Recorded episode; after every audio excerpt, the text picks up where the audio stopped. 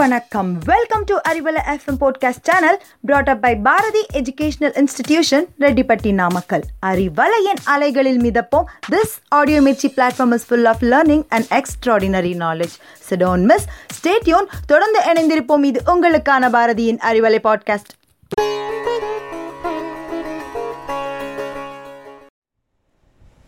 அனைவருக்கும் வணக்கம். என்னுடைய பேர் யுவராஜ் கண்ணன். நம்ம இன்றைக்கி பார்க்க இருக்கக்கூடிய தலைப்பு கொஞ்சம் வித்தியாசமானது. அந்த வித்தியாசமான தலைப்பை நேரடியாக அதை என்னன்னு சொல்லாமல் ஒரு கதை வடிவத்தில் சொன்னால் நல்லாயிருக்கும் அப்படின்னு நான் நினைக்கிறேன். ஒரு குருநாதர் இருந்தார். அந்த காலத்துலலாம் குரு கல்வி தான் குருகுல கல்வின்னு சொல்லுவோம் இல்லையா? இப்போது பல குருக்கள் இருப்பாங்க. அங்கே தங்களுடைய குழந்தைகளை கொண்டு போய் சேர்த்துவாங்க பெற்றோர்கள். நல்லாயிருக்கும் அது ஒரு வித்தியாசமான கல்வி முறை. அப்படி இந்த குருநாதர் எப்படின்னா கொஞ்சம் வித்தியாசமான குருநாதர். அதாவது அஞ்சு வருஷம் கஷ்டப்பட்டு பாடம் சொல்லி கொடுப்பார். சொல்லிக் கொடுத்ததுக்கப்புறம் அஞ்சு வருஷத்தினுடைய இறுதியில் மூன்றே கேள்விகள் தான் கேட்பார். அந்த மூன்று கேள்வியில் ஒரு கேள்விக்கு பதில் சொல்லலைனாலும் அவங்க மறுபடியும் அஞ்சு வருஷத்தை முதலிருந்து படிக்கணும். நல்லா இருக்குல்ல இது? அப்படி தான் அவருடைய கல்வி முறை இருந்தாலுமே நிறைய மாணவர்கள் சேர்ந்தாங்க அங்கே. நல்லா படித்தாங்க அங்கேருந்து வரக்கூடிய மாணவர்களும் ரொம்ப தரமான மாணவர்களாக தான் இருந்தாங்க. ஏன்னா அவருடைய கல்வி முறை ஏதோ ஒரு வகையில் சிறப்பாக இருந்தது. அப்படியே நிறைய மாணவர்களை சீடர்களை உருவாக்குனார். அவர் அவருடைய இறுதி கட்டத்துக்கு வந்துட்டார். கிட்டத்தட்ட அவர் மரணிக்க போகிறார் அதாவது மரணப்படுக்கையில் இருக்கிறார். கை கால்லாம் பெருசாக அசைக்க முடியல. சின்ன கொஞ்சமாக தான் ஆகாரம் உள்ளே இறங்குது. அப்படி ஒரு நிலையில் இருக்கிறார். சரி தன்னுடைய சீடர்கள் எல்லாம் வந்துட்டாங்க. அவரை பார்க்குறதுக்கு ஏன்னா இறுதி கட்டத்தில் இருக்கிறார் இல்லையா? அதுவும் குறிப்பாக பெரிய மகான்கள்லாம் கடைசியாக ஏதாவது முக்கியமான கருத்தை சொல்லுவாங்க. ஒரு ரகசியம் சொல்லுவாங்க. நீங்கள் இப்படி இருங்க அப்படின்னு சொல்லி ஒரு அறிவுரையாவது கொடுப்பாங்க. அதை கேட்கணும் அப்படின்னு சொல்லி ஒரு ஆர்வத்தோட ஒரு கிட்டத்தட்ட ஒரு ஊரே திறன் நிற்கிற அளவுக்கு மாணவர்களாக வந்து சேர்ந்து நிற்கிறாங்க இப்போது எதுவுமே பேசாமல் இருக்கிறார் அமைதியாகவே இருக்கிறார். என்னடா இது அப்படின்னு சொல்லிட்டு சரி நம்ம தான் கேட்குறோம் சொல்லலை.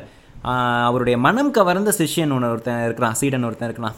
அவனை கூட்டிகிட்டு வருவோம்னு சொல்லி அவனுக்கு தகவல் அனுப்பி கூட்டிகிட்டு வராங்க. அவன் சும்மா வரக்கூடாதுங்கிறதுக்காக குருநாதர் பார்க்கணும் அப்படின்னு திராட்சை பழங்கள் வாங்கிட்டு வரான். ஒரு கொத்து திராட்சை பழங்கள் வாங்கிட்டு வரான். வந்து குருநாதர்கிட்ட போகிறான் சுற்றி இருக்கிறவங்களாம் பார்க்குறாங்க எதுவுமே சொல்ல மாட்டேங்கிறாருப்பா. நீயாவது ஏதாவது கேட்டு சொல்லு அப்படிங்கிற மாதிரி பார்க்குறாங்க போய் அவனுடைய கையாலேயே ஒரு திராட்சை பழத்தை எடுத்து குருநாதருக்கு ஊட்டி விடுறான். அதை சாப்பிட்டு ஒரு ஒரே ஒரு வாக்கியம் சொல்லிட்டு குருநாதர் தன்னுடைய உயிரை விடுறார். ஒரு எல்லாருக்கும் ஆச்சரியம்.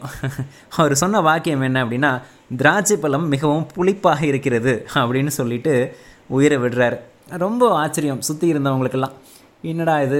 என்ன வாக்கியம் இது? இது என்ன அர்த்தம்? ஏதாவது முக்கியமாக சொல்லுவார்னு பார்த்தா எதையோ சொல்கிறாரு அப்படின்னு சொல்லிட்டு நினைக்கிறாங்க. சில பேருக்கு மட்டும் புரியுது அந்த வாக்கியத்தினுடைய அர்த்தம். உங்களுக்கு புரியுதா அந்த வாக்கியத்தினுடைய அர்த்தம்?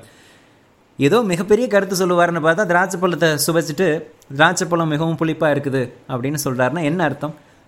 ரொம்ப எளிமையாக சொல்லிடலாம். நிகழ்காலத்தில் வாழுங்கள் அப்படின்னு சொல்கிறார் இன்றைக்கு தலைப்பும் அதுதான். நம்மள அதிகமான பேர் ஒன்று இறந்த காலத்தில் வாழ்கிறோம் இல்லை எதிர்காலத்தில் வாழ்கிறோம் இதை ஒரு அழகாக சொல்லணும்னா சாமானியர்கள் இறந்த காலத்தில் வாழ்கிறாங்க கொஞ்சம் புத்திசாலிகள் எதிர்காலத்தில் வாழ்கிறாங்கன்னு சொல்லுவாங்க. என்ன அர்த்தம் அப்படின்னா பழைய பேகேஜஸ் லக்கேஜ் இருக்கு இல்லையா?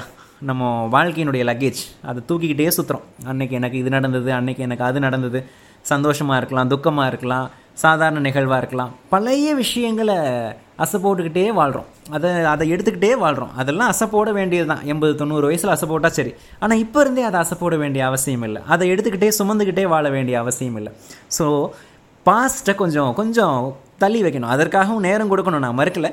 அதுக்காகவே இன்னைக்கு வாழ்க்கை முழுவதும் பாஸ்ட்டுக்கே கொடுத்துட வேண்டிய அவசியம் இல்லை. அதே போல் புத்திசாலிகள் எதிர்காலத்தில் வாழ்கிறாங்க அப்படின்னு சொல்கிறதுக்கான அர்த்தம் என்னென்னா நான் வந்து பெரிய வீடு கட்ட போகிறேன் அப்படின்னு சொல்லிட்டு இன்றைக்கி இருந்து சேர்த்து வைப்பாங்க.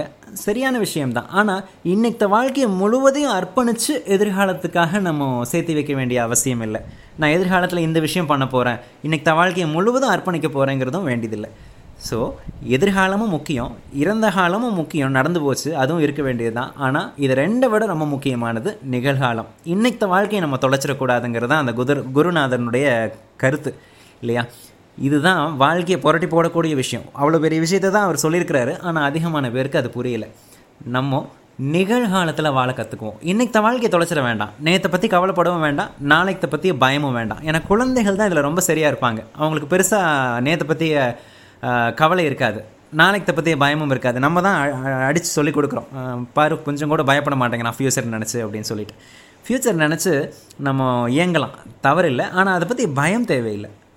இறந்த காலத்தை நினச்சி கொஞ்சம் நினச்சி பார்க்கலாம் இதெல்லாம் நடந்தது அப்படின்னு ஒரு அனுபவத்தை பற்றி நம்ம யோசிச்சு பார்க்கறதுல தவறே இல்லை. ஆனால் அதை பற்றி வருத்தம் தேவையில்லை.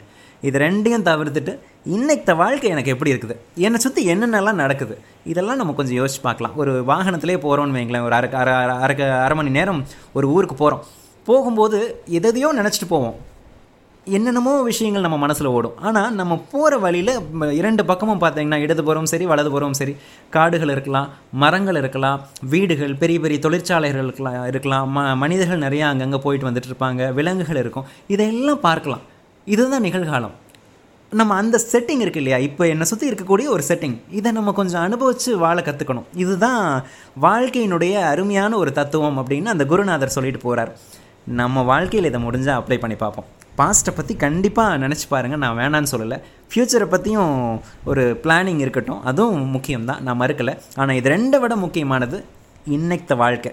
இன்னைத்த வாழ்க்கையை கொஞ்சம் அனுபவித்து சந்தோஷமாக வாழ கற்றுக்குவோம் இதுதான் இன்னைக்கு தலைப்பு. நம்ம வாழ்க்கையில் அப்ளை பண்ணி பார்ப்போமே.